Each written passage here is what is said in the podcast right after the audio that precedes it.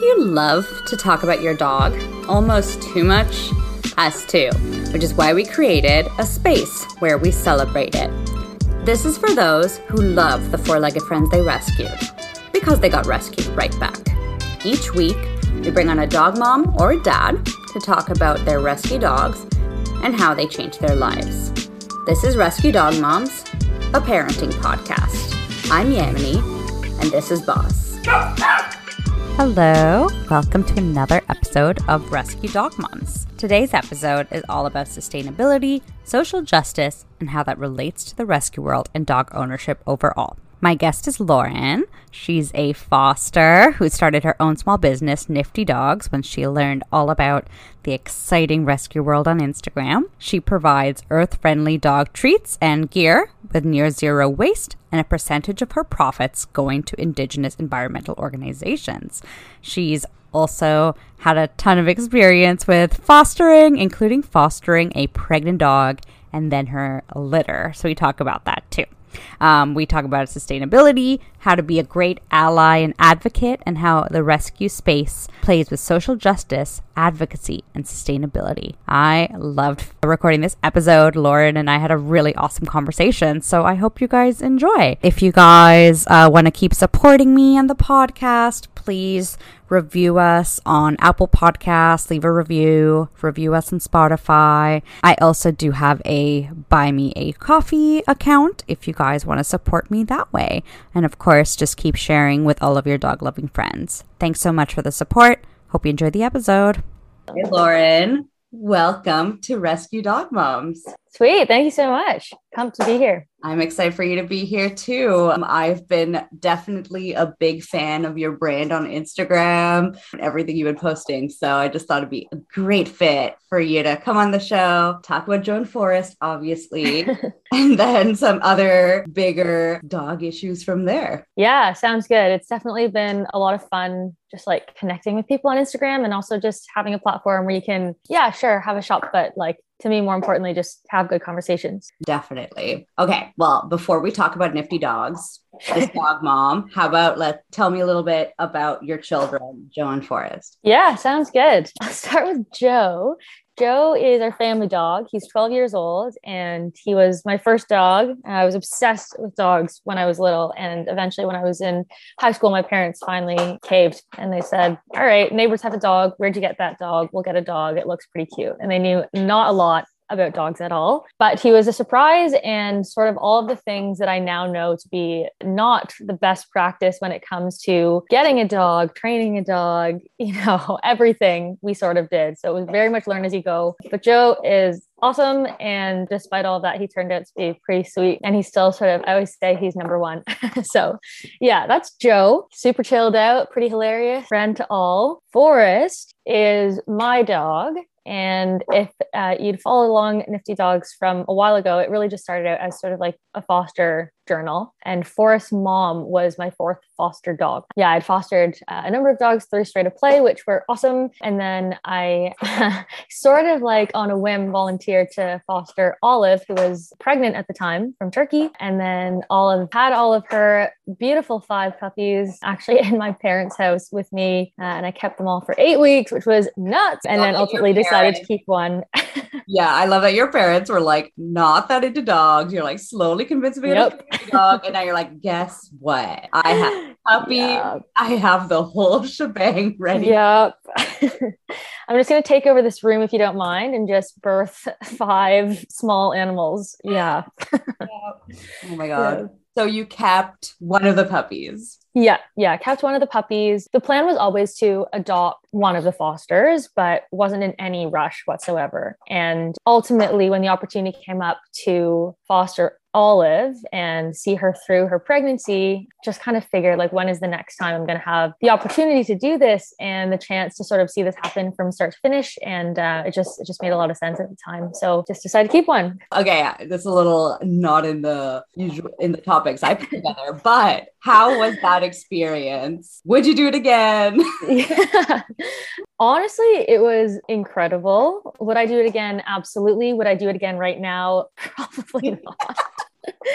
it was it was really like I I love spending time outdoors and like I I really love nature and I think I feel connected to earth in that way but I definitely didn't feel connected to the like natural world in a weird way until I saw these things be born and it was just so incredible. I learned so much about so many things I didn't know I didn't know. Um, and just watching Olive be a mom because she knew how to be a mom because she was just a dog was so so cool. So yeah i would say like the first four weeks i didn't do pretty much anything. I mean it's a bit of a stretch. I made sure that they were alive and i weighed them and i fed olive who was going through a lot of you know gi issues. And anyway you know she just gave birth. Can't can't really blame her. But um for the first four weeks she did everything. Like cleaned all of the waste that came out fed them you know she did everything. And then i would say the last four weeks when they were beings that could walk and run and stumble and olive wasn't you know consuming all of the pee and poop that was coming out of five dogs. It was chaos. It was like yep. really chaos. Yeah i would come down well i would have even come down. I slept right beside them pretty much the whole time and i would come into the room in the morning and there would just be like pee and poo truly everywhere a few of them had gone through the night. The rest of them had decided they wanted to go out and like roll in it. And yeah, so it was just, yeah, four weeks of cleaning basically. That's pretty much what I've heard. It's like, I mean, it's just dealing with a lot of feces. Yeah.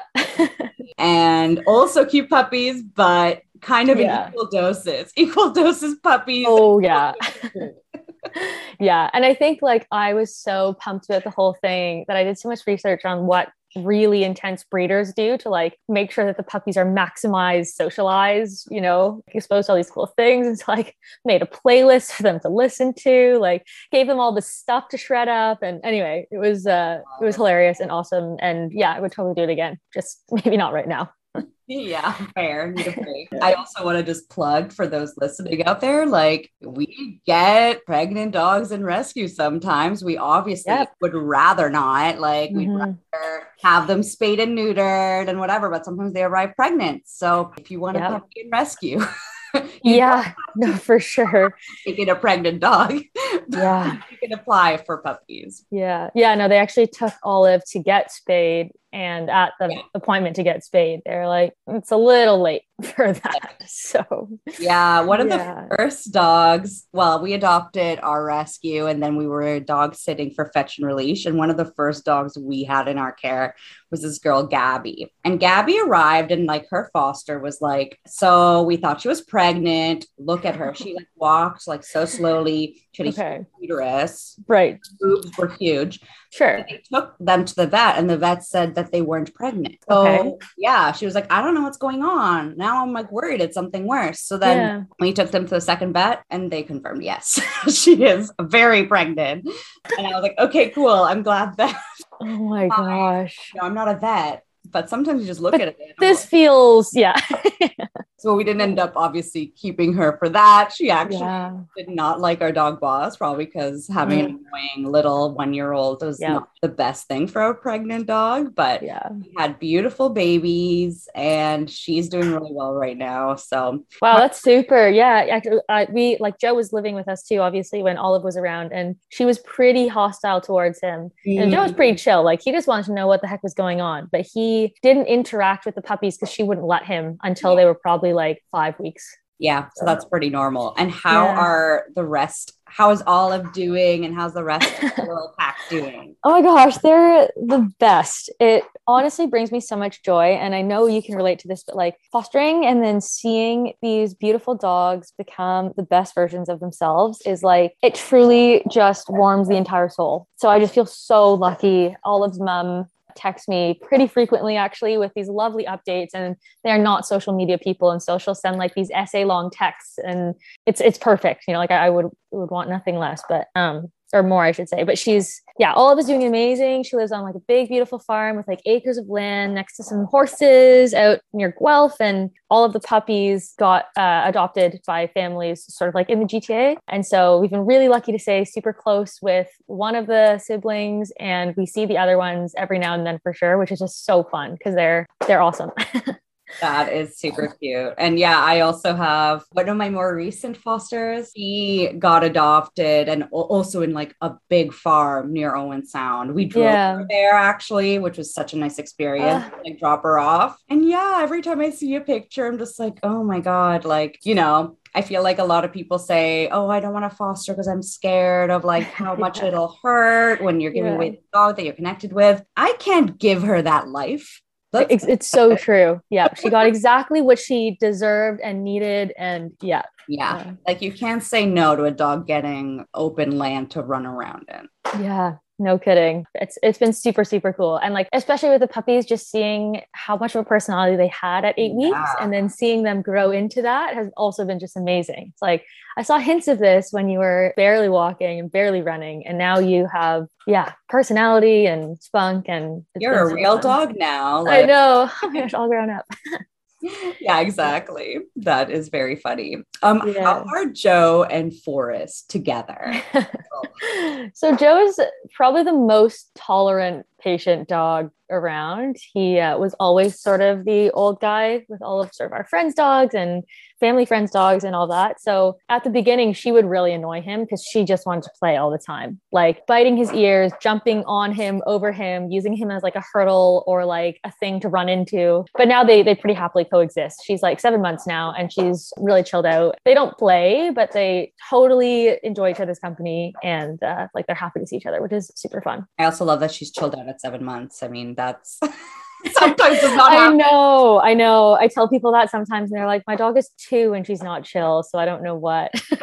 Literally, I'm thinking of my dog like two and I'm like, yeah, the chill part happening?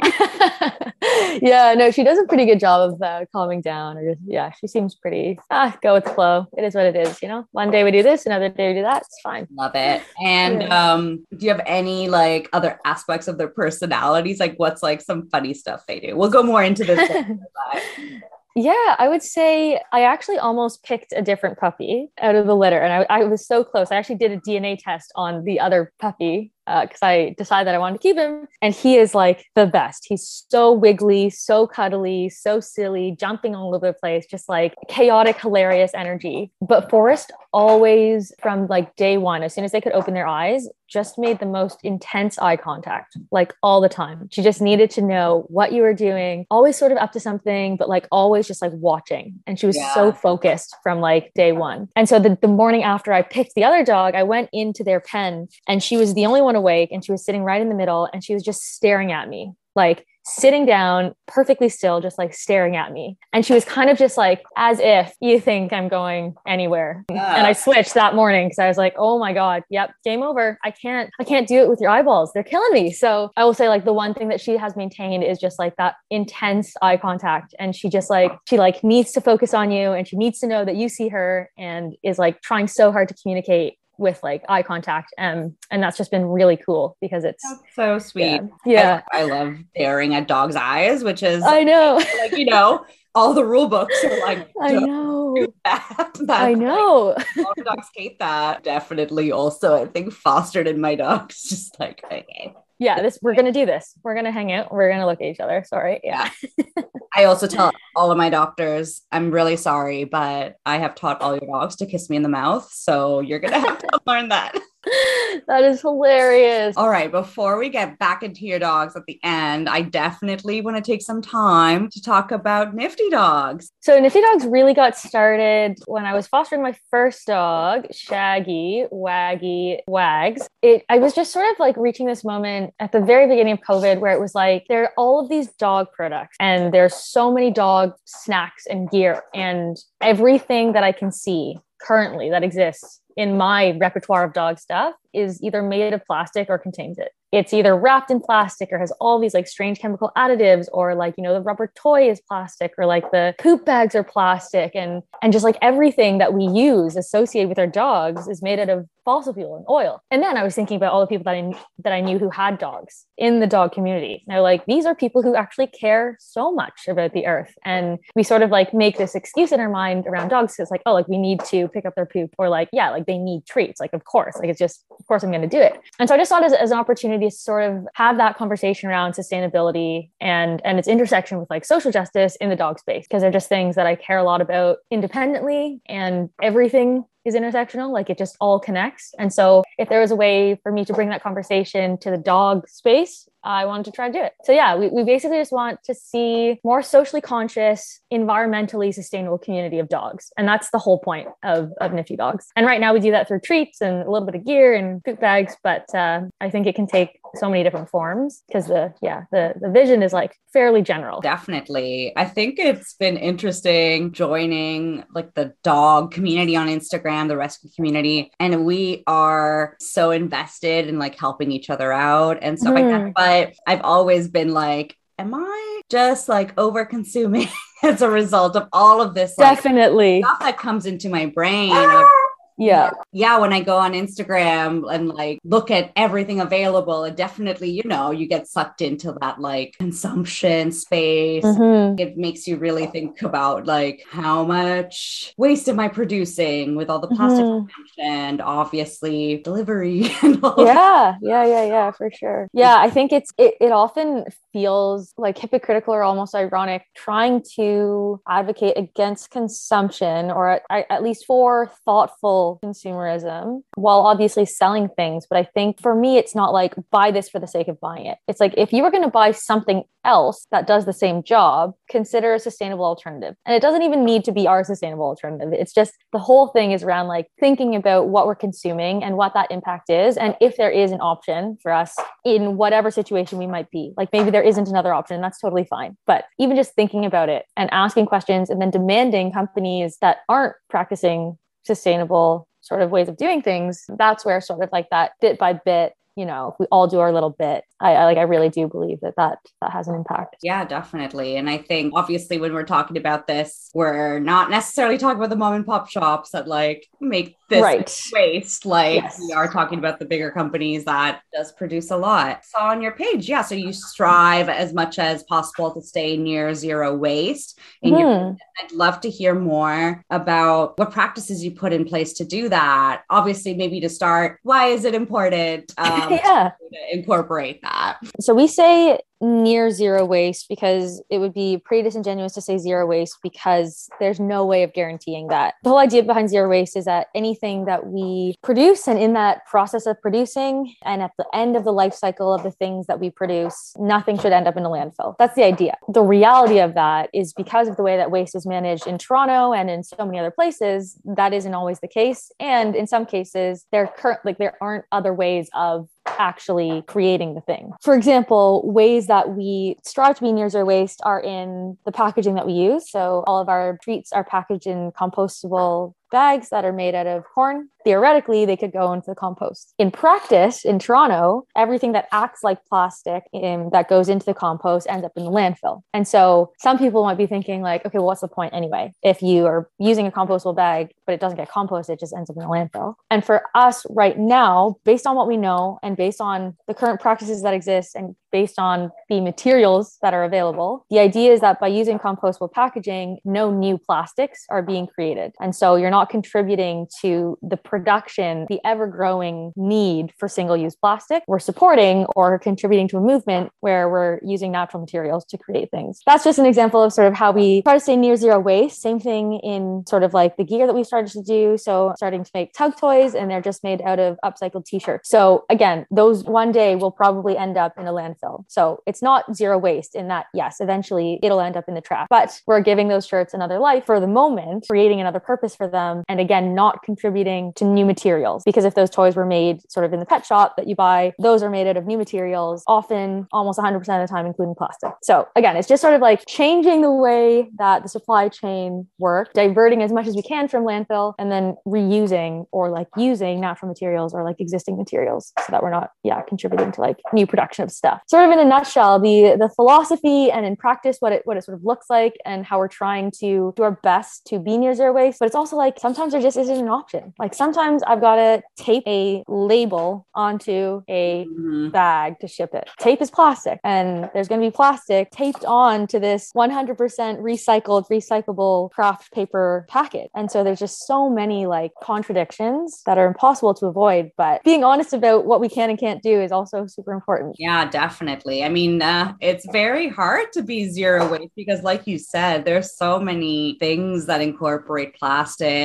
or mm-hmm. like systems that can't be broken down that you can't really avoid. So doing the best we can is, especially as a small business or even as an individual, is really important. Mm-hmm. Can you clarify? I was listening into the thing you were talking about composting. What you were saying is that I guess these like plastic replacement, like compostable, mm-hmm. I've gotten them from other companies as well. Mm-hmm. Not put them in the compost bin. Okay, so good, good question.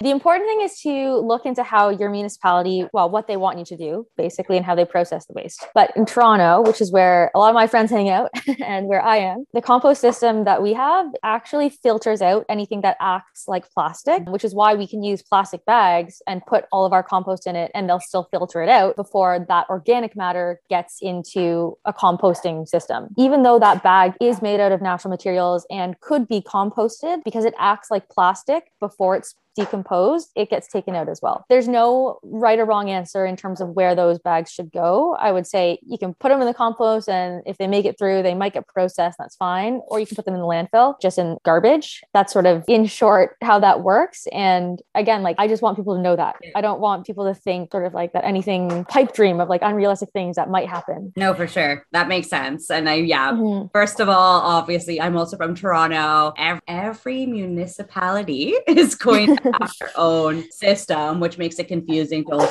generalize statements about 0 mm-hmm. when you don't know mm-hmm. what the individual's dealing with. I know in the States, like it seems like lots of them don't have composting. Mm-hmm. Exactly. Also, people will take it into their own hands and have, I've seen so many ads for like compost processors and stuff Machines, like yeah. Exactly. And I'm just like, holy crap, I'm happy. I don't have to like worry about that. Yeah, so, no, I'll say like Toronto's pretty good about that sort of like overall for sure. I wanted to also chat about your structure. Like you have, you know, for example, with your brand ambassador program, like tons of small business dog groups like have that own system as well, where you have like a discount code and stuff. Yeah. Um, tell me a little bit about how yours works. I find it fascinating. yeah. So for people who are listening to this, I feel like you're already a little tuned into dog Instagram. And when I first was exposed to like dog Instagram world, like you said, it's like looking through a catalog actually, as much as it is listening to stories stories of other dogs and seeing what they're up to and whatever. Like there is so much brand everywhere. Code for this, code for that, like tagging this brand, tagging that brand, giveaways, like story shares. Like it's it's actually like a lot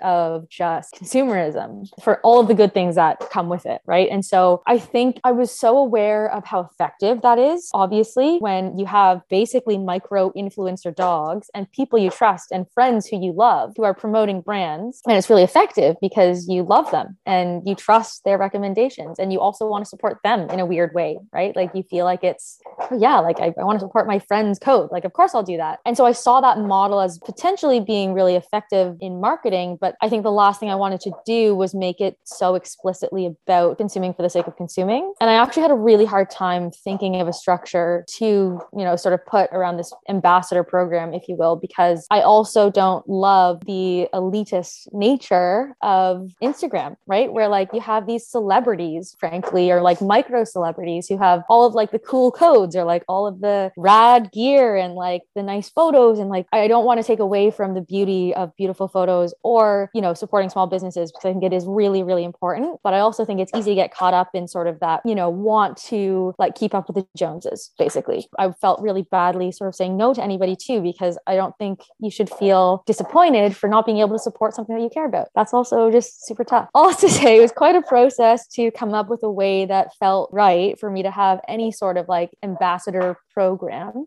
And I ended up just choosing six people to provide a discount code. Yes. To me, more importantly, I gave everybody the opportunity to choose a local grassroots organization based in Canada or like ideally Toronto that they cared about. Every time their code was used, we would also donate to that charity or organization. That was sort of our way of, yeah, you get a discount on this product, but you're also learning about and supporting something that your friend cares about, which I thought was really cool. And I think like environmental sustainability is, is obviously at the core of what we do, but like social good and social justice is inevitably and like inextricably connected to environmental justice. And so, yeah, right now our super sweet team of extra nifty dogs support like such a wide variety of issues that all support like a community that is sustainable. So I'm super pumped to be able to sort of spread the love like that way too. Yeah. And I think too, I mean, we'll talk about this later, but some people might be so deep in the rescue space that like they might not have this like regular exposure to other great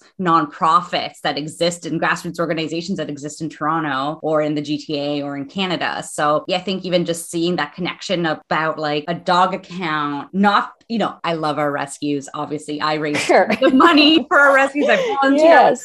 But there's other things that matter to me, other things mm-hmm. that matter to the individuals who own these dogs that aren't mm-hmm. just rescue. So I think just bringing attention to other amazing organizations that do good for individuals, not dogs, is always, yeah. um, and obviously the environment, like you said, is always really important because, like you said, everything's intersectional. It all works together. We live in a world that's complicated complicated and we need to help in multiple ways, not just one. Definitely. And I, I think they're connected in ways that we don't even realize. Like one of our team supports the food security programs. And like that is so connected to life. I mean, if you're experiencing food insecurity and you have a dog, like there's so, there's so many layers to that, right? Or like another one supports mental health. You know, like so many of us know how amazing dogs can be to our mental health, but also how difficult it can be to navigate mental health without support. And so, yeah, like there's lots of things that work for different people in terms of like being healthy. It's just so so connected. And so yeah, I'm I'm just like I'm so grateful for all the causes that they care about because I also want it to feel, you know, good in that way too. And then you as well in your structure also mm-hmm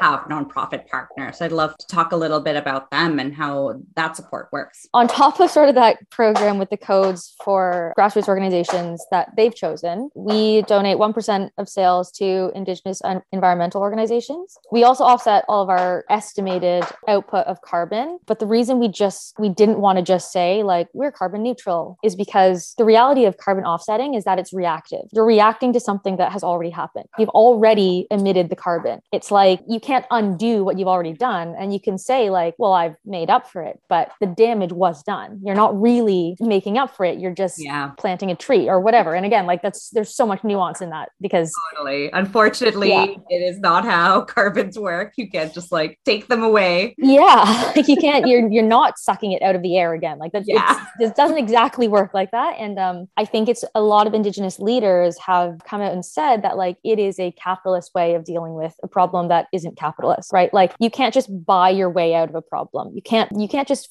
find can't say like, oh, like Coca-Cola or like Unilever. If you just pay for all of the carbon that you're offsetting, it's fine for you to keep doing things the way you're doing. And so yeah, the sort of like idea around being 100% carbon neutral, like it, it's easy to stamp on a bag and it's really easy to put in marketing, but it can't be the only thing. So anyway, the, the other way that we wanted to sort of embed environmental justice into what we do is by contributing to indigenous environmental organizations. So so 1% of our, all of our sales go to two organizations right now, Indigenous Climate Action and Raven Trust. And the reason we want to do that is because like those initiatives and those programs and those individuals, like Indigenous land defenders, do more tangibly, but not quantifiably to protect the land that we care about than, you know, planting a tree really ever could. And so it was really important to us to make sure that like if we were going to care about the environment, it couldn't just be sort of like in practice, it had to be in supporting people who we believe are doing the most important work to sort of protect the earth. Yeah, I love that. And I think too, it's just important to give the power back to individuals who've been advocating for sustainable spaces for, you know, this entire colonial yeah. period that we've been living in. So I think anything we can do to support those types of organizations is great. And again, brings attention to them, helps yeah. know what they're doing, that there are groups that do this. I think that's also something I've had to like grapple with a little bit too. It's like obviously we're not a big company. We're not even like a small company. We are like tiny, micro, me yeah. in my basement. And so when I say I donate 1% of sales, like I wish I could donate more, but one, there are costs to to running, you know, the thing and creating the thing and shipping the thing. But I think you brought up a really good point. Like so much of what we can do if we don't have the money to donate is just have the conversation, tell people about it, advocate, use your platform and share it with people who, you know, don't have the exposure or whatever. And not because they can't, but because like you have the power to talk to your own community. And that's honestly more of what we can do right now because we're not donating a lot of money. I'm going to be completely honest because we don't we don't make a lot. Like we're not we're not high volume here. So um yeah, like we're just and anybody can do that. You don't have to be a business to to use your platform. No for sure. At the end of the day like you might be micro but you are engaging in a space that is so passionate so active and like you said cares about these issues. I think that speaks in full i come from like an influencer marketing background. I'm in pr i'm in marketing. Mm-hmm. like people like companies like a unilever you know they would kill for like engagement like this. Right. That we get. Like at the end of the day yeah. they make like millions and millions of dollars probably more important to them. But from a marketing perspective they want like people to care that deeply about what they're doing. At the end of the day like all of us as like contributors to this instagram space and consumers like mm-hmm. we do have impact and we have a lot more power. But then you know a unilever would like us to think. I love that i keep oh for sure. And i don't i don't i don't say that to like even for a second minimize like the impact that that community can have. Like you said like it's actually like that is where the change actually happens. So it's amazing that you have this incredible community of people who care so much because like yeah i would take that any day over you know the other thing. I'm sure you don't want to be a huge corporation. Yeah no i think i don't think we need to keep growing. I think we just need to like get to a stage that's sustainable because like yeah, yeah. I would love to also maybe you can give an overview of like what you have available at your store right now and if you have any plans of growing in the future. Yeah, sure. um, so it definitely started with snacks because I don't know, between foster dogs and friends dogs, like they go through a lot of snacks. So yeah, the core of our stuff right now is treats. We have a couple, well, we have like a bunch of SKUs. We got sweet potato chews, which are just like big fat dehydrated sweet potatoes they're super fun. We've got like sweet potato fries, which are tiny little sticks that you can break up and give as snacks. We've got like pumpkin bites. We've got apple bites. We've got beef liver, which is a pretty easy sell. You know, most dogs break down for beef liver. And we're working on a couple more SKUs, hopefully by the new year, just to like expand, you know, the repertoire, give people the option. And then we also do compostable poop bags. So same issue with sort of where they end up, but point is they're made out of natural materials and not out of plastic. And we use like a whole bunch of bags every day, depending on how many dogs you have and how many times they poop. But yeah, so we have 100% compostable poop bags, which are super sweet. And then we have tags that I engrave which are just really simple and then mostly for fun. I started doing those tug toys, like I mentioned before, with t shirts. I don't know, my dog loved to play tug, and we had all these like random bits of tug toys lying around. And then my friend sent me a tutorial on how to make these things out of t shirts. And so, yeah, we've started to do tug toys, which has been really fun. And I just like love being able to upcycle clothes. And then, yeah, we also feature sort of on behalf of uh, like my job job dog collars made by uh, our friends in Guatemala. They're made out of like a natural leather and a woven textile that's made on like a foot loom and dyed using natural dyes. Through my job, I work in travel actually ordinarily. We have some really cool folks in Guatemala who make beautiful things. And so thought I could support them that way too.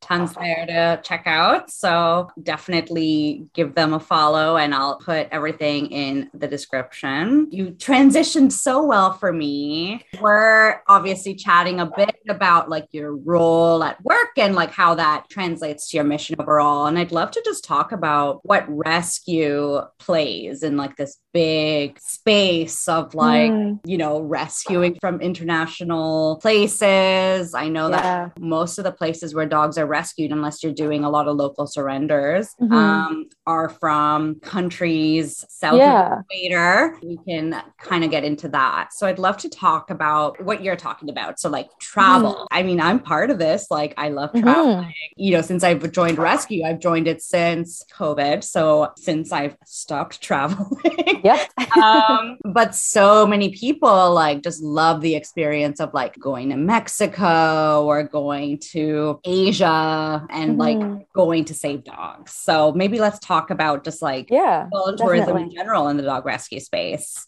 maybe let's define what that means to start, if you don't mind. Yeah, I think that makes a lot of sense. So, for a bit of context, yes, I work in travel, but I think more specifically, I work in educational travel. It's a company called Operation Groundswell, and it was founded on the question around volunteer travel and voluntourism and what is the impact that we're actually having. So, it was sort of a group of students who were like, okay, why is there so much money being poured into voluntourism and volunteer travel? And where is that ending up? And what is the narrative behind it? And who are these trips really for? Are they really for the people who we say we're trying to quote unquote save? And so, yeah, just started as a question and a conversation around what impact travel can have and how it can be a force for good and how more often than not, unfortunately, it, especially in the volunteer travel space, it reinforces unjust systems of power and sort of like perpetuates colonialism, but in different places and in a very different form. Anyway, that's like a fairly dense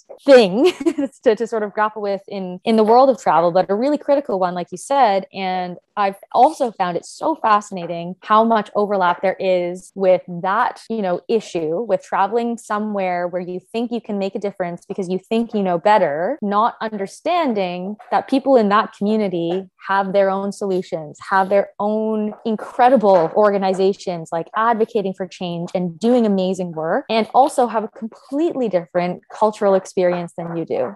And so it's this saviorism happens when we assume because we're from a country that has wealth and has power on a global scale, that we can solve other people's problems and that we know better and that we should or that we have to impose those ideas onto somebody else somewhere very far away. And that framework is definitely pretty prevalent in some of the dog rescue space. And I think it's just like a really interesting conversation to have because you have this conflict of pure beyond pure intention and then you have impact. It's easy to say, oh, but like I'm trying to do good. Think about the dogs my intention is to save dogs. But when the impact really negatively affecting a community that you're not a part of, don't really have a right to be there, that's arguably, if not definitely, more important than the intention and so yeah i just think there's like so much nuance to it and there's so many places where it sort of pops up and it's really hard to have the conversation because people just care so much about the dogs and i get that and we just want to be out there saving dogs but we need to also consider the communities and the people where those dogs live yeah it's that's been like a whole other interesting intersection of like saviorism and volunteerism in the global south i'm, I'm curious i mean you've you've been in the rescue space like maybe a little bit more like intimately than than I have. And so I don't want to be like hypercritical without actively participating.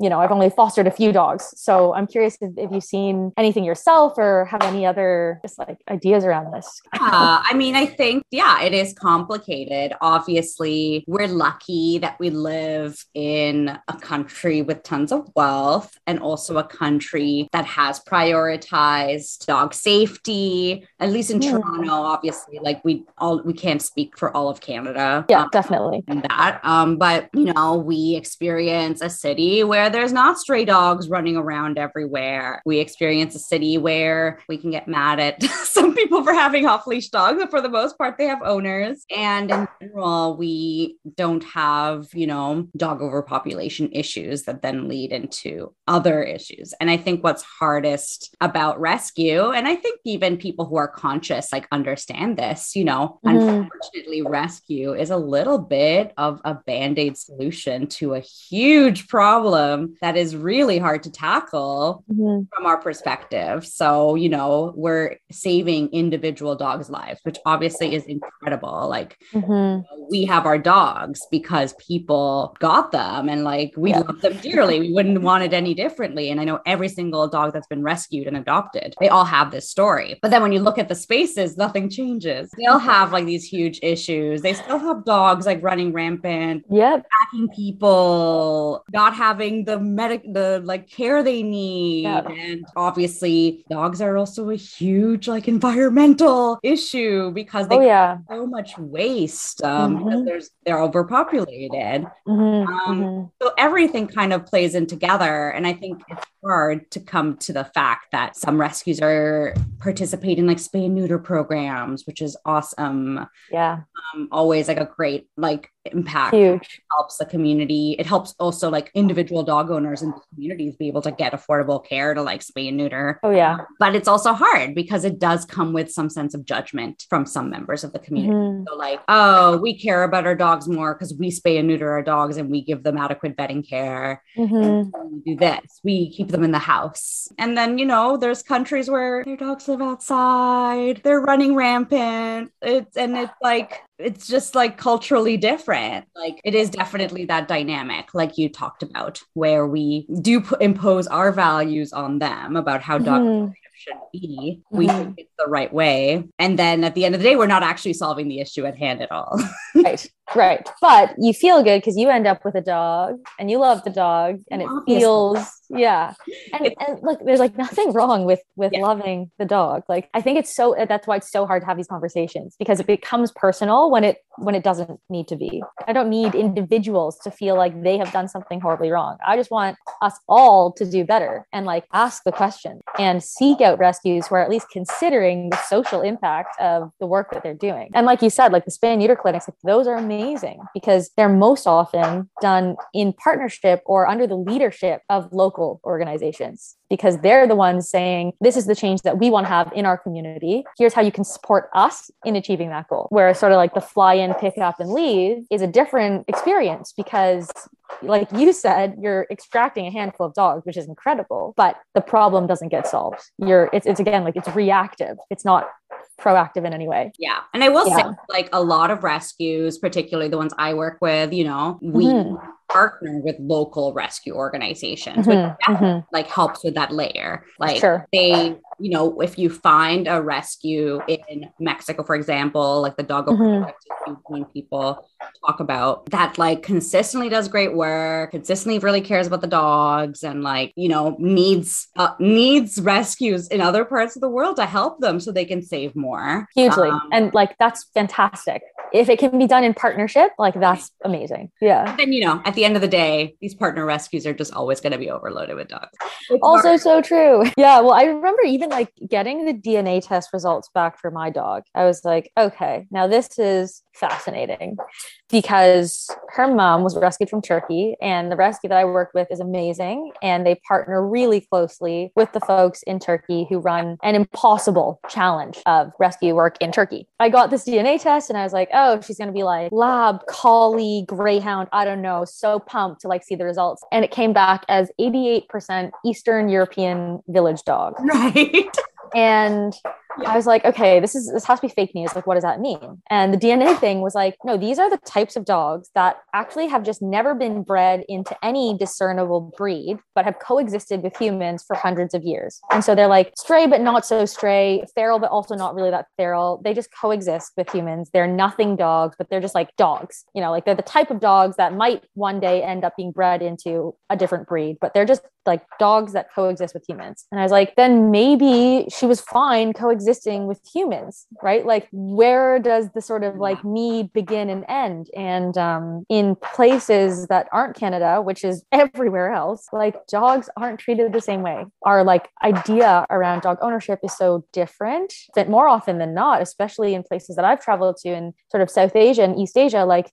they're a huge danger and a huge threat. They're a problem. and i mean So- i know this from my exes from iran and like Mhm. you know it took a long time for me to help him understand like what loving a dog is because totally. for him it was not a thing like like, dogs are seen and i know in, you know my family's from india like i think in india too there's similarly you know you wouldn't try and befriend a stray dog whereas i feel like a white person in india would absolutely try to do that oh for sure. For sure. Yeah. And it, i mean sim- like my my parents are both chinese and they like they just had no idea. They're like why like why would i get an animal that didn't serve a purpose? Like that didn't work. Um, my dad was like yeah sure. We had a cat back then but like it wasn't to have a cat. It was like to eat the rats. Like yeah. like I don't get it. And of course now they, they're obsessed with all of our dogs. But but again, like there's a process that needs to happen and a, and a, and a mindset change that happens only when you have the privilege of having a dog in the way that we do. For um, sure. This reminds me of my dad. So, my dad is Italian and grew up in Rome. And, you know, he grew up in like the 60s, 70s. So, when I was a kid, I was obsessed with dogs. I was like, why aren't we getting a dog? Why aren't we getting a dog? And I knew that he had a dog growing up. So, I was like, why aren't you getting me a dog to grow up with?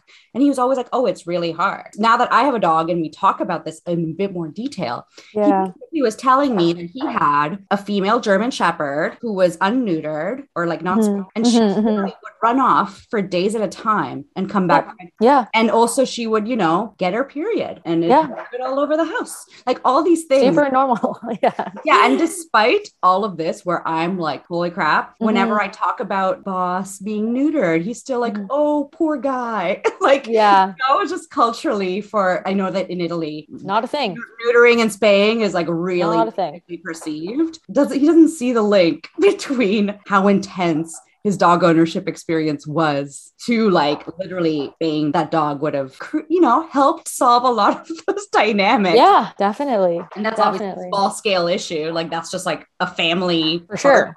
totally representative of the way that like the way we grow up thinking about dogs and experience animals just it's hard to shake all of these things that we understand to be like universal truths or what we think is like the norm right? Like we are all in tune with what our normal is. And the moment somebody shakes that it does something different. We're like oh like you must conform to, to what i'm doing as opposed to being open to the idea that like there's just a huge difference in the context that we have. And I think there's something that happens sometimes when rescue happens in countries in the global south where we associate the treatment with of those dogs with those people. Yeah. And I think that's when it gets really dangerous because like obviously when you work really closely with with the rescue organization like those people are amazing. Like okay, these people in this place are the best. But how could all of the rest of the people in this country treat dogs like this? And then we create this narrative around people from those places. And that's really scary. It shows up in so many different ways, but like that's how racism begins, right? Like you create a story about a type of person based on a, you know, an anecdote and then it just grows and grows and it perpetuates itself and then all of a sudden you have a totally skewed perspective of a whole group of people. Yeah, and it's tough. Like I don't know if you listen to it, but one of like my favorite podcasts that I've recorded was with Leah from Save Rez Dogs. So, oh, yeah, yeah, yeah. Yeah. So obviously, like even in our own country, oh yeah, we think about the indigenous relationship with dogs is super skewed. And you know, mm-hmm. I see it like it is still, you know, you get these stories of these yeah. individual dogs who were terribly mistreated. Like it is like, upsetting, especially if that's a dog you're fostering or a oh, dog. Oh, for sure. Yeah. It's yeah. really hard to not like be heartfelt towards their experiences. Of course. But it is very easy to make that jump. Mm-hmm. It's hard when, from a rescue perspective, like mm-hmm. just like many organizations out there, you have to tell a story to get people yeah. to you. definitely. So hard. Definitely. You have these dogs that come from these communities. Yep that have endured really hard things. And yeah. telling that story, unfortunately, is part of getting that dog adopted. And For I, sure. There needs to be a good, a bad, a beginning and end, you know, a villain, a save. They're yeah. like and I don't think there's and it's hard. Again, this is why it's so complicated. There's nothing like inherently evil with telling a dog story. Of, of course not. like, yes, this dog yeah. was like tortured and whatever. And yeah. somebody is going to read that story, be touched. Yes. Want to give this dog dog a new life. We Absolutely. all rescue for that reason. yeah. That's why we're not purchasing dogs. Like yeah. we want to help to some degree, or we just want to like be part of the solution and get these dogs like into homes. Um, and it's funny too because I've always said this. Like I've volunteered for so many social justice spaces in my life, and yeah rescue the most like instant gratification type right because you see it. yes it, it, it is so like, addictive yeah. like yeah, seriously. addictive. You're literally like i see the help i'm creating. Like yeah. you know advocating for black lives matters does not feel like that it mm-hmm, feels mm-hmm. demoralizing. Mm-hmm. It feels like you're fighting against your emotions mm-hmm. at every point mm-hmm. to like help. And I'm not even mm-hmm. I'm not even black, so I can't even experience that. But with a dog, it's easy. You're literally like, okay, there it is. I see it. I see it being this better. rescued. this dog is in a new home. It's so true. And actually, that speaks a little bit to, I think, the climate crisis, where we act in small ways, but don't see an instant gratification or an instant reward. And so we don't think it's working and we don't care to do it, you know, because like, oh, this doesn't affect me personally right here, right now. And again, like this isn't a criticism on anyone. Like we are all, we do this. We're human. It's so natural for us to act this way. The impact that that sort of tendency to have that instant reward is huge. And so, yeah, like again, this is not one person's fault at all. And it's not any one person's responsibility. It's just if we don't talk about it, we don't think about it. Definitely. Yeah. And I think too, with the climate crisis, like, you know, I get why greenwashing works. Like, this, oh, yeah. like it, it is kind of that same type of thing. Like you are mm-hmm. putting a band aid and calling it a solution. And unfortunately, yeah. I do think that is how dog rescue works as well. Yeah. We're helping these individual dogs, and that's incredible. But unfortunately, the issues in these countries and these communities continues. Mm-hmm. And we are not supporting them as much as we think we are. Yeah. Yeah. I think if we took a step back and said, how can we solve the problem and not react to the things that show up due to the problem in 10, 20, 30 years, we'd be looking at a very different problem. And I will say something I wanted to maybe touch on that I think is a big part of also what rescues are really really, I mean, I think every nonprofit, unfortunately, has to struggle with being reactive. Yeah. Like, oh, yeah you know, mm-hmm. we have to work really fast. We're all volunteers who pretty much have a second full time job on top mm-hmm. of what we're yep. doing. And it's hard to like take the time to implement better systems, think about broader issues. But I think another big thing is that unfortunately, rescue is a really white space. Oh, yeah. so much. So I yeah. definitely saw that too. I'm sure. Yeah. Yeah. So I wonder too, like, I mean, this is something that I've been thinking about as a person of color working in a predominantly white space. And to be honest, I've been in white spaces most of my life. Yeah. Comfortable in them. Yep.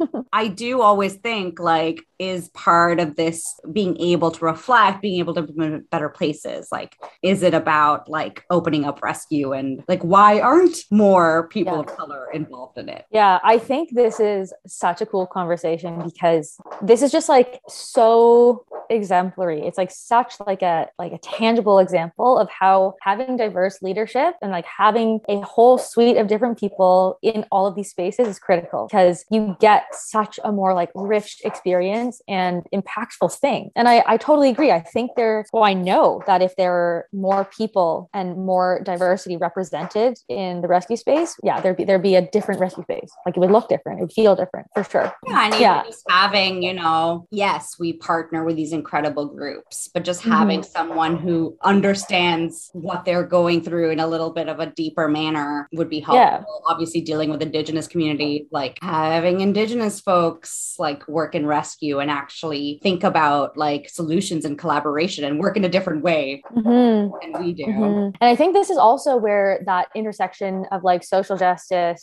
and rebalancing, frankly, like power and privilege is so important because like while lots of people of all different walks of life and all different race class whatever you name it have dogs there is a certain privilege to being able to care for a dog in the way that rescue thinks or understands dogs should be cared for. And so I think like once we help communities who who are oppressed and who have been historically oppressed and who are currently oppressed. And once we support that and sort of like level that playing field, we we will start to see so much more representation in, in every space. But it's like impossible to focus on dogs when your your number one priority is food security or houselessness, right? Like, and I, like I said, like it's not that unhoused folks can't have dogs. I mean, lots of them do, but it's just there's a really um, there's a lot of privilege that comes with dog ownership in the way that that we know it. So yeah, well, actually yeah, like tons of also intersect intersectionality there. Like if you are a houseless person, having a dog serves a different function. Yep. does for you and me.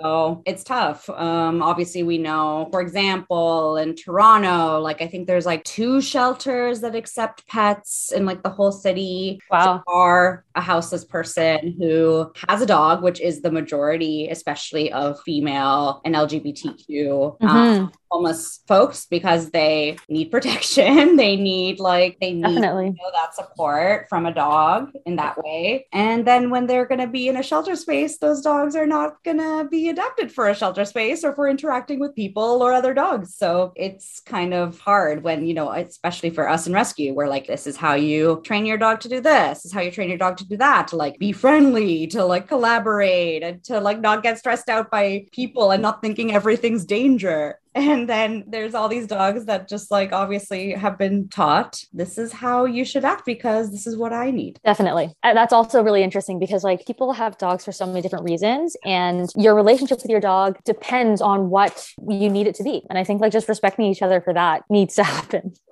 for sure. Yeah, it's yeah. it's definitely a loaded subject. So I totally could talk about this for ages. You already pointed out.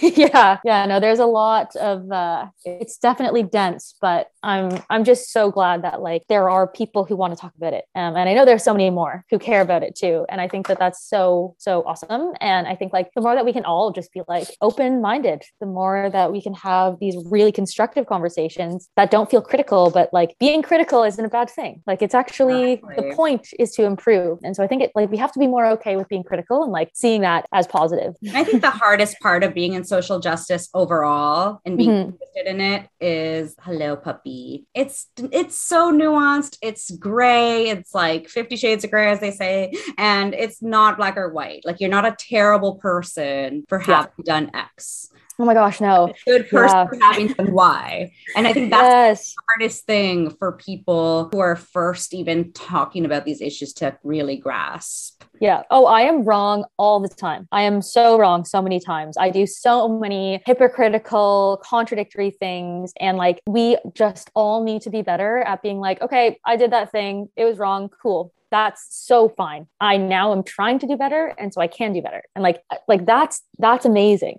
It's it's so cool to be wrong. Acknowledge you've been you've done something because what you knew at that time was different than what you know now. Like that's great. Yeah, and like enjoy educating yourself. Like yeah, you know, yeah.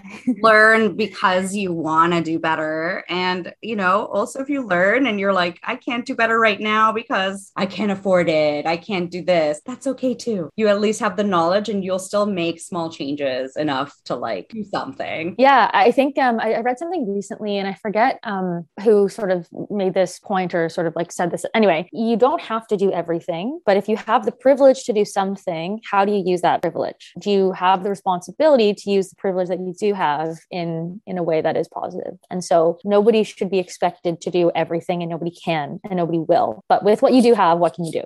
Definitely. Do you have any other like tips maybe for like socially conscious allies? Allies, dog advocates, so that they can like be more present. I feel like we've covered a lot of them. Anything else you want? Yeah, no, I think like I said, it's just being open minded and asking questions, and like being so okay with asking questions. Yeah, I remember one weekend like a month ago, I was just like by myself at home. I had had like a couple beers, and I like instead of like drunk texting random friends, I decided to like drunk text a whole bunch of dog companies, and so I literally went on Instagram, sent DMs to like a dozen food companies, a dozen toy companies, like small businesses, big businesses. And I was like, hey, I'm really interested in sustainability in the dog space. Can you tell me what practices you have that are environmentally just or sustainable? Like, how do you practice sustainability at your company? And out of, I think I sent like 30 messages, maybe five responded at all. A couple of them were awesome. Some of them were pretty responding for the sake of responding. And like, it's not much and it's silly, but it gets on their radar. Whoever sees it tells somebody that we care about it. Yeah. I don't know. I'm not saying that everyone needs to go do that, but it, the point is, it doesn't have to be big and it doesn't have to be all the time. And anyone can do that right? Like that I doesn't cost that's a anything. great thing to do. like again, I was a social media manager for brands, and mm-hmm. you, know, you, have canned responses to the typical questions you have. And if you send over a question, that that person has to go to the company and ask exactly what should I say. And honestly, it affects people. Like I know we act like social media is like not an important thing, but like public perception is really powerful to these companies. Like it is a monetary thing for them them. So if you're questioning things, that is a way you can enact change because I know it it creates like things. Like if someone's complaining about XY and Mhm. five other people ask the same thing, Mhm. that's going to be brought up the chain and that is going to enact different changes in their practices. Okay, well then maybe my hot tip of the day is to go message a whole bunch of random brands on Instagram or email them and ask Yeah, them what just they're make doing. people so, just I'm encouraging you to make social uh, media managers' lives miserable. yeah, exactly. on the other side of it, so do it. Oh my gosh. I can guarantee that like the co-op student managing the Instagram account is just not having not getting paid enough to deal with this. But anyway. It's okay. They don't have to come up with the answer. Hopefully, you send it up the chain. Oh boy. high paid people to figure out solutions. I love that. I'm just like, yeah, just bother everybody. Yeah, it's fine. That's a free way to help. I- exactly. And it took me like it was like I copy and pasted the thing. It took me like, I don't know, whatever, half an hour at most. And while Yeah. speaking of copy and pasting, you can obviously also write to your city councilor, your MP, your MPP. Those are fun things you can drunk text over. Always. That's a great drunk text activity. So just get drunk and write email, write your emails. I feel like that's just That's uh, right. Advocate. It's time for the speed round. For our speed round, our dog mom will answer questions as quick as they can about their dog. Let's go. Nice. Let's get started with shy or outgoing. Outgoing. Both of them. Both of them. Yep. Game or treat. Uh, snacks any day. Yep. Treats for both of them, I would say. Or tug for Forrest, but mostly snacks. And what are their favorite snacks?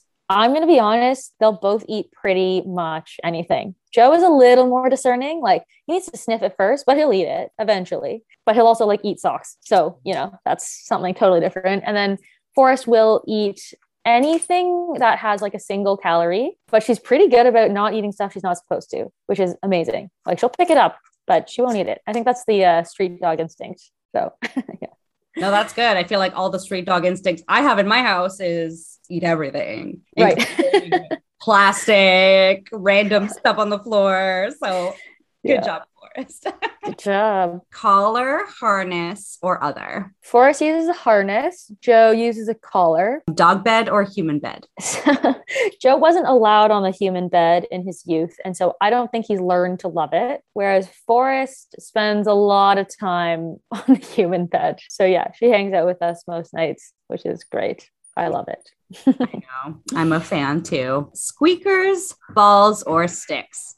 I would say Forrest, big on squeakers. Joe, sticks for sure. And then they both like sticks. They both kind of like sticks. I'd really love Forrest to get into fetch pretty soon, get her Yeah. beans out. But uh, for now, it's like squeakers are bust. You gotta get a squeaky ball. Yeah, squeaky ball would be good. Yeah, or like honestly, for her, cardboard, egg carton, piece of Mhm. plastic, water bottle, like that's ideal. People or dogs. Oh my gosh, both actually, for both of them. Joe is amazing with people and dogs. Forrest still has too much energy for some dogs, but they both also love people. So, yeah, I feel really lucky that way. Summer or winter. So they both love the water. I just got a little taste of Forrest in the Snow and it was hilarious. She is obsessed. Joe also friggin' loves the snow.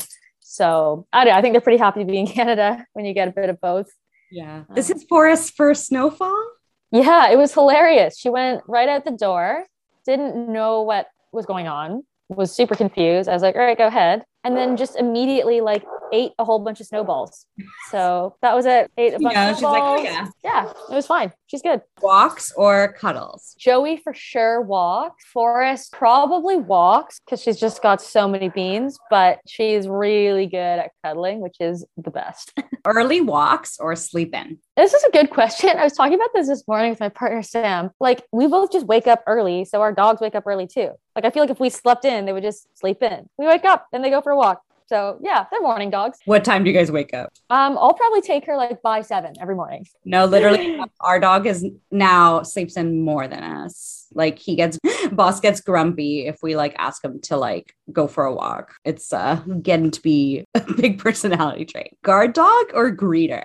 Forrest has a little bit of a guarding instinct, I would say. We're definitely working on it, and she's getting so much better. Good job. Um, Joey's a big greeter, big tail wag, big body wag kind of guy. And yeah, Forrest actually, she's a people person in that she's obsessed with pets, but like honestly, couldn't care less if we like left, stayed, whatever. She's uh she's pretty independent in that way too. So yeah, doesn't really care. For their dog pals, do they prefer big dogs or little dogs? I don't really discern, to be honest. I think Forrest right now gets along better with dogs that just match her ridiculous play style. So tends to be bigger dogs, um, and they're both pretty tall. So yeah, like overall bigger dogs, but not for any reason other than just like crumbling around and yeah, wrestling. What's Forrest's play style like? It's funny, it depends on who she's with. I think her preference would be a wrestle, like just like jumping into each other, you know, doing a few chase sessions every now and then. But yeah, if, if she's not with someone who's down, she'll like she will chase or be chased. Yeah, she's been pretty good so far in in terms of that. I love just watching dogs play with each other. It is like the most per- like it's just like such a big part of their personalities and just like I know. What do you play like? Like It's so funny. because we just adopted Queenie, like the new little one. and, Right. Yeah. like a little like classic Chihuahua like twitcher. She'll be like, like that's how she like. Like, yeah. And I feel like Boss is confused every time. That's so funny. just like want he just always wants to like rub up against the dog to get them to initiate play. It's like the weirdest. Yeah. Yeah. Yeah. If your dog was Mhm. human, what kind of voice Mhm. would they have? I feel like Joe would speak super slowly. he would be a man of like few words, but like really calm, hilarious, like one liners, just throwing out punchlines, like dad jokes out the butt, like that kind of like, yeah. Doesn't speak a lot, but when he does, you want to listen because it's hilarious. I think Forrest, she's got a pretty deep bark. I actually don't think she would speak a lot either. I think she would be very direct. I think she would like get to the point, say what she needed, ask what she wants, tell people what's up, not boss people around in like a bossy way, but just be like, I'm gonna go to the park. You can just take it or leave it. Don't really have a say in the matter. I'm gonna go. Confident and authoritative. Oh, that's a funny question. I like it. Everyone's like, you're stumped, but, but then I feel like a lot of odors are like, I know this. Like I feel like, like, I can literally visualize it. Yeah. Yeah. Yeah. Yeah. You and I and your dogs, we were all out at a bar or a coffee shop. What drink would they be ordering? Okay, so yeah, again, in my high school non-dog ownership youth days, drinking beer, Joe would Joe would for sure be a lager guy. Like really cheapest pint on tap. That's what we're going for, I think. Yeah. I think Forrest would do like hoppy IPAs. Yeah, yeah, yeah, that kind of like kind of spicy beer, you know, or Yeah. like a nice like sour, like something like a little interesting, slightly refined, but like cool, you know. She's like exploring cool beers. Yeah. Yeah, like she'd be big on the craft beer scene. Yeah, yeah. Do they do tricks or do they just stare at you? Joe's a big stare kind of guy. And again, I think this was just us not giving him the tools because I think he's a super smart guy. He's just so silly. But now he's just like a big cuddle bug and he's like truly the best. But he doesn't do a lot of like tricks per se. I've had, I'm having a lot of fun training Forrest to do some fun stuff. We don't do any of the sort of like forts just yet, but I'm teaching her how to sniff stuff out, which has been really fun because she loves using her nose. And then just like fun stuff that I find entertaining, like, you know, middle and like getting her to touch and like jump up and touch my hand or like jump over stuff. And yeah, just like funny stuff like that that I find totally enernetaining. I've been And, trying to uh, do middle recently, but I feel like I'm not as committed as I should be. But I love that one. It is. so- yeah, it's hilarious. They just come right up and they're, yeah, I'm here. I know. And I've seen people do middle and then their dogs will put their paws on their feet and they walk with them. Oh, that's such a good tip. I'm totally going to try that one. yeah, try it. I've seen like on TikTok lots of just like dog dances Yes. with the humans. It's really cute. Genius. Squirrel chaser or scent follower. Pigeon chaser and scent finder.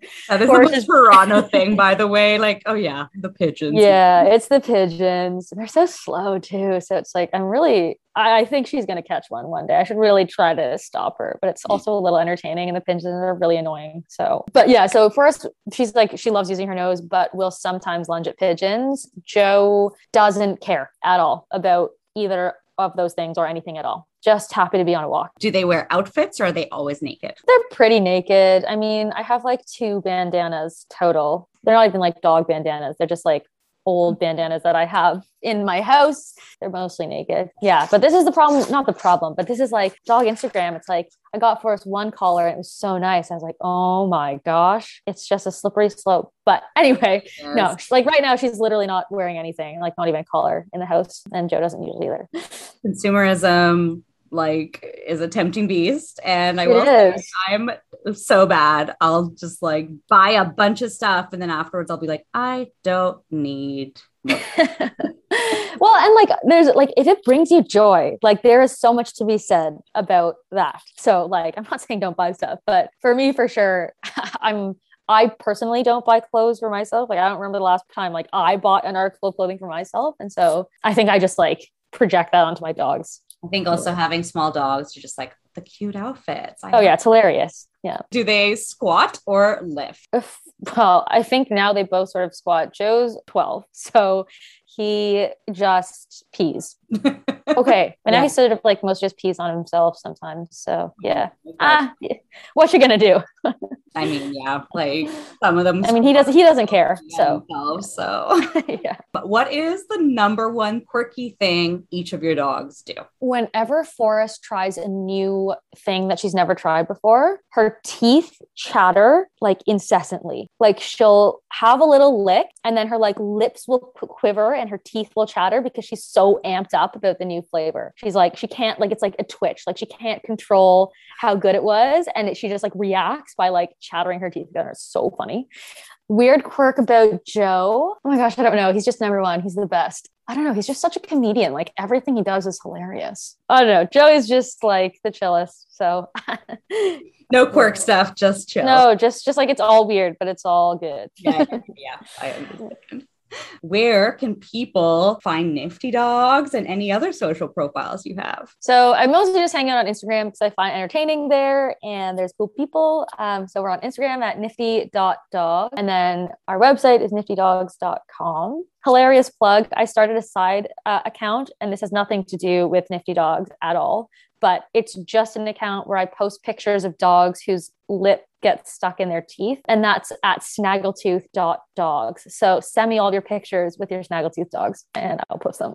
Queenie has one, one of her teeth is in. Yes, um, permanent snaggletooth. Permanent snaggletooth, yes. but only half. so, so I will good. definitely send you some Queenie toothpicks. Ideal. Yeah, you gotta give people what they want, you know? Exactly. Yeah. That's perfect. I mean, if you're looking for sustainable goods or teeth or snaggletooth dogs, come hang out. Rescue Dog Moms is a project by Yamini, inspired by her rescue dog boss, who you can find on Instagram at Bad Boy Boss. To keep up with the Rescue Dog Moms podcast, you can follow us at rescuedogmoms.ca or on Instagram at rescuedogmomspod. See you soon.